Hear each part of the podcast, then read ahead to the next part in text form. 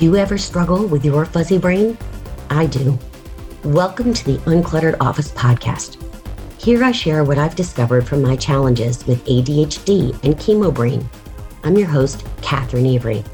I'm a former Wall Streeter, now certified productive environment specialist, and ADHD productivity coach with well over 20 years of experience in business, office design, and productivity.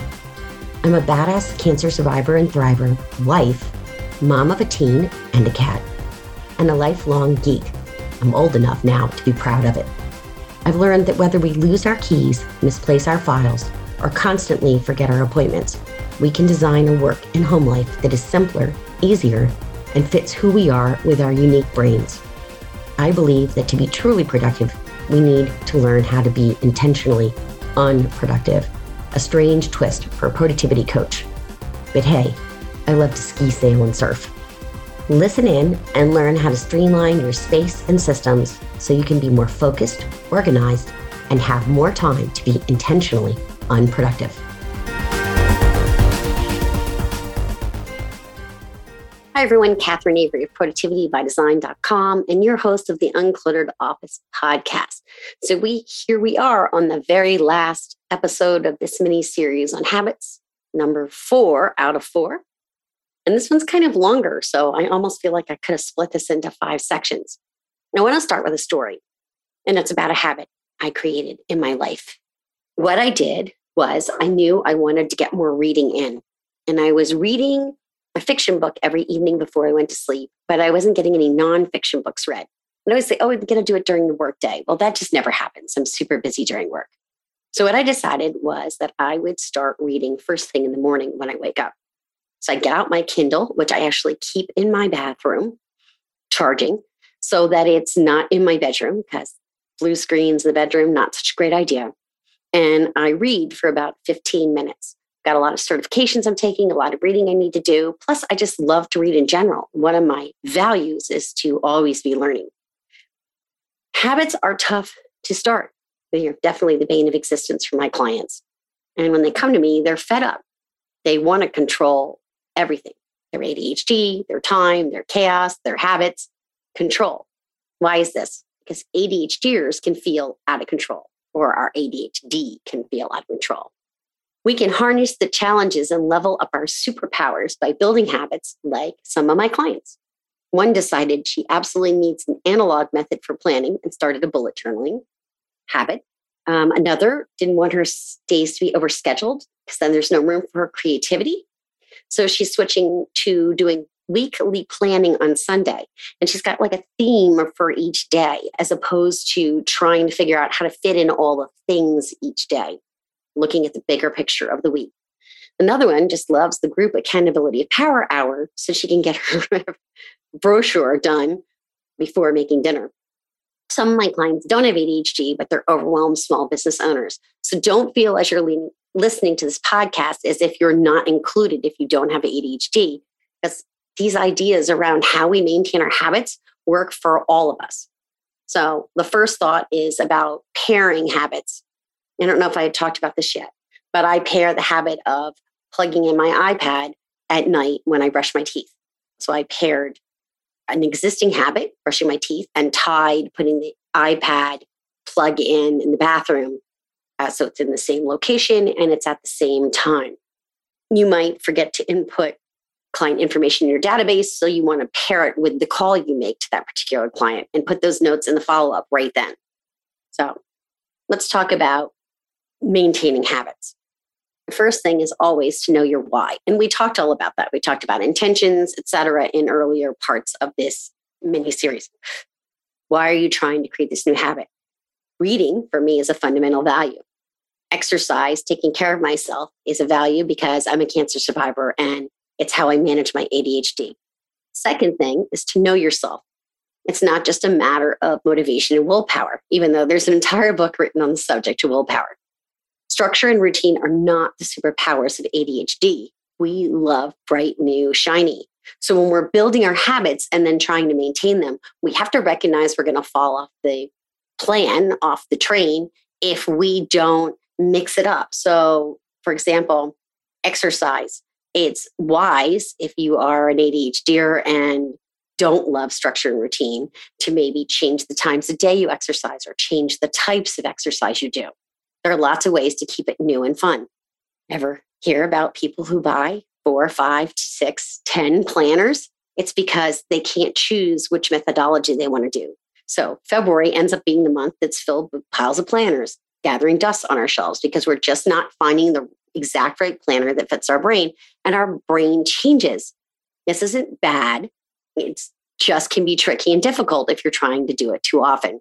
I used Asana for six years for project management before trying a whole bunch of different project management softwares before landing on Todoist, which ironically is incredibly like Asana. It's hilarious.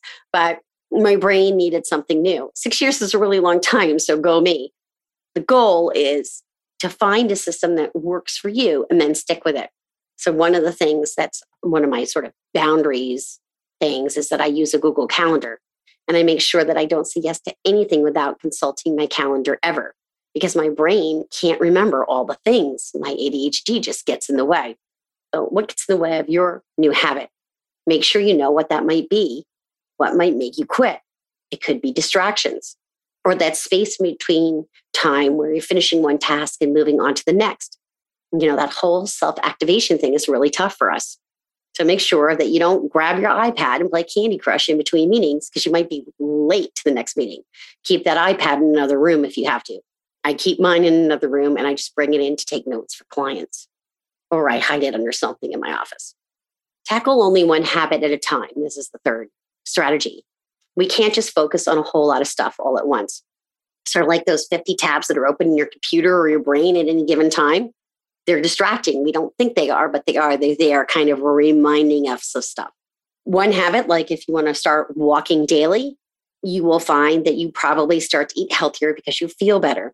You'll also set yourself up for a better night's sleep. So you've created one habit, walking daily, but you've really started to change three new habits because of the one habit you started. So check that out. And the best part of that particular habit is saying walking daily is all those habits, walking daily, eating better, getting enough sleep, great for managing your ADHD. Fourth one, micro steps. Don't have crazy high expectations for yourself. You're going to have to give yourself a lot of grace. First of all, you got to shut down the itty bitty jitty committee because that thing is that voice in your head that says all the crap that tells you that you can't do it, you're not good enough, and all that other crap. Just keep things super simple in your micro steps. And remember, you are perfectly, imperfectly human right now in this moment. You don't need to be better to have value. You have value as you are right now.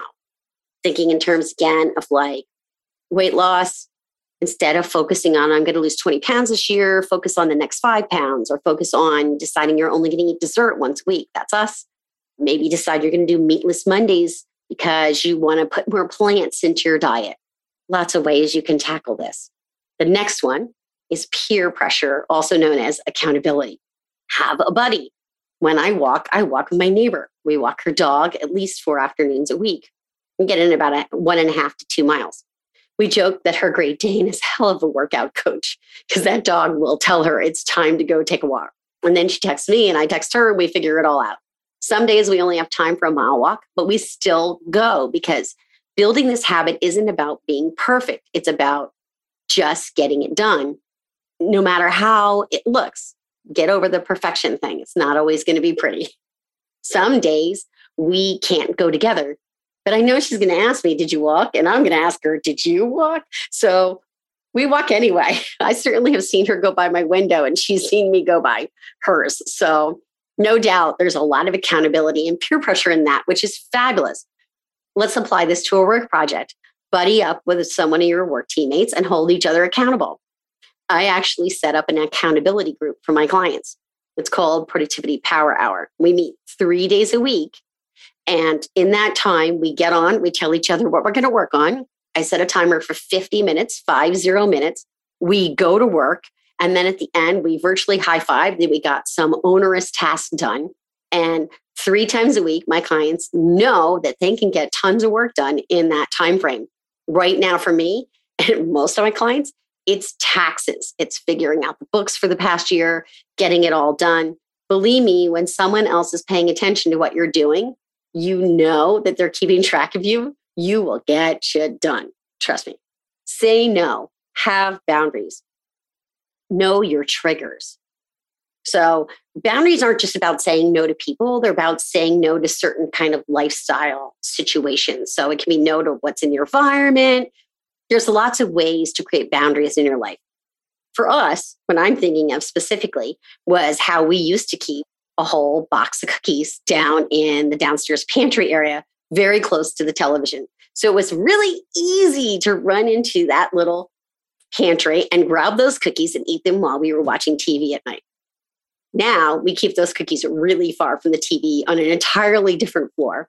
We no longer even have ice cream in the house. We've just eliminated or reduced temptations. We've made our environment help support us in our goal of creating this new habit of, for us, we're both trying to lose some weight. So it doesn't mean we never have dessert. It just means we try to limit it to maybe one or two nights a week. And by setting an environment that's conducive to that, it works. It really helps us. Keep track of your progress. I have an Apple iWatch that tracks my fitness goals. I keep track of my clients' progress in the productivity power hour. You can keep track of how you're doing with your work. Maybe you set up some very sort of simple spreadsheet with different kinds of goals. OKRs, which are objectives and key results. You can then track and see how you're doing. Were you bringing in new clients? One of the ways I look at mine is I have everything color coded on my calendar. So if it's a client, it's dark green. If it's a potential client, it's light green. Networking calls are also light green. Speaking events are a different color. Everything's color coded so I can see where, where my work week is going. And if I don't see very much green on that week, I know I didn't spend enough time either networking or getting out there and speaking or talking to people, making sure that I'm bringing new people into the funnel. Really important, easy way for me to measure an objective goal or goal that I have. Finally, and possibly the most important thing in maintaining your habits is give yourself a reward. For heaven's sakes, you tried something, you did it, celebrate that, whatever it is. In my case, I'm going to tell you, I'm not going to have a cookie as reward. I'm just not. But I have an entire list of things I do that I call like self care rewards. I should do self care anyway, not just as a reward. But you can also add these in as a reward. So one of mine is to read a book. I love to be able to sit in front of the fireplace for, say, 30 minutes and read a book. Really enjoyable for me. I have an entire list of these self care rituals, habits, ideas, whatever you want to call them. I will actually post the link to that in the show notes. I hope you will take a look at them if you're not sure. If you say to yourself, Well, I don't know how to fun, I don't know how to unplug, I don't know how to do something that takes care of me and makes me feel really good and rewards myself, check out my list. And that will be on the website, productivitybydesign.com. I don't know exactly where yet because we're creating it now and putting it up, but I promise the link will be in the show notes. I have loved doing these four episodes of habits this month. Uh, January is organization month. We are getting ready to clear the clutter in our garage. The day this drops, I will actually be deep in the garage doing a major organizational day. So if there's any way you can get into the habit of starting to get some things organized, it's a great thing to do. Uh, last thing on this, I have got someone who comes about once a month. We go through paperwork, we tidy. I am determined to be letting go of more and more of my stuff over the course of the next year. Did it last year as well. Kind of fell off the wagon somewhere around September, October, getting right back in it again. If you drop a habit, if you get distracted, if you lose track, you can start again. There's no like magic fairy wand thing out there that says you have to do it exactly a certain way. There's no, I guess fairy wand wasn't really a great example. no like magical person who's watching over you saying you didn't do it perfectly. Now you have to quit. Don't quit. Just try again. It's all good. Building habits takes time. Anyone who says they take 21 days is full of baloney. That's myth. You can go back to one of my last episodes where I talk all about the myths of habits. Stay tuned for the podcast. In February, we have four great women who are coming on to talk about all kinds of areas of small business entrepreneurship and having super fast ADHD brains or inattentive ADHD brains, which is more of the folks who like to sit in the field and research things. That is going to be amazing. February is lined up. Amazing women. Stay tuned to the podcast. If you love it, please leave us a review. Reviews help us get more people. If you have a question, want to ask me about habits, hit me up at support at productivitybydesign.com. Have an amazing day. Thank you for being here. You've been listening to the Uncluttered Office podcast, available on iTunes, Stitcher, Google Play, and www.productivitybydesign.com. I'm your host, Catherine Avery. If you like what you've heard, please share this episode with someone you think needs it. I would love for you to leave a review on your favorite podcast platform. Your reviews make my heart sing and can help even more people find the gifts in their productivity challenges. Thanks for listening and see you next week.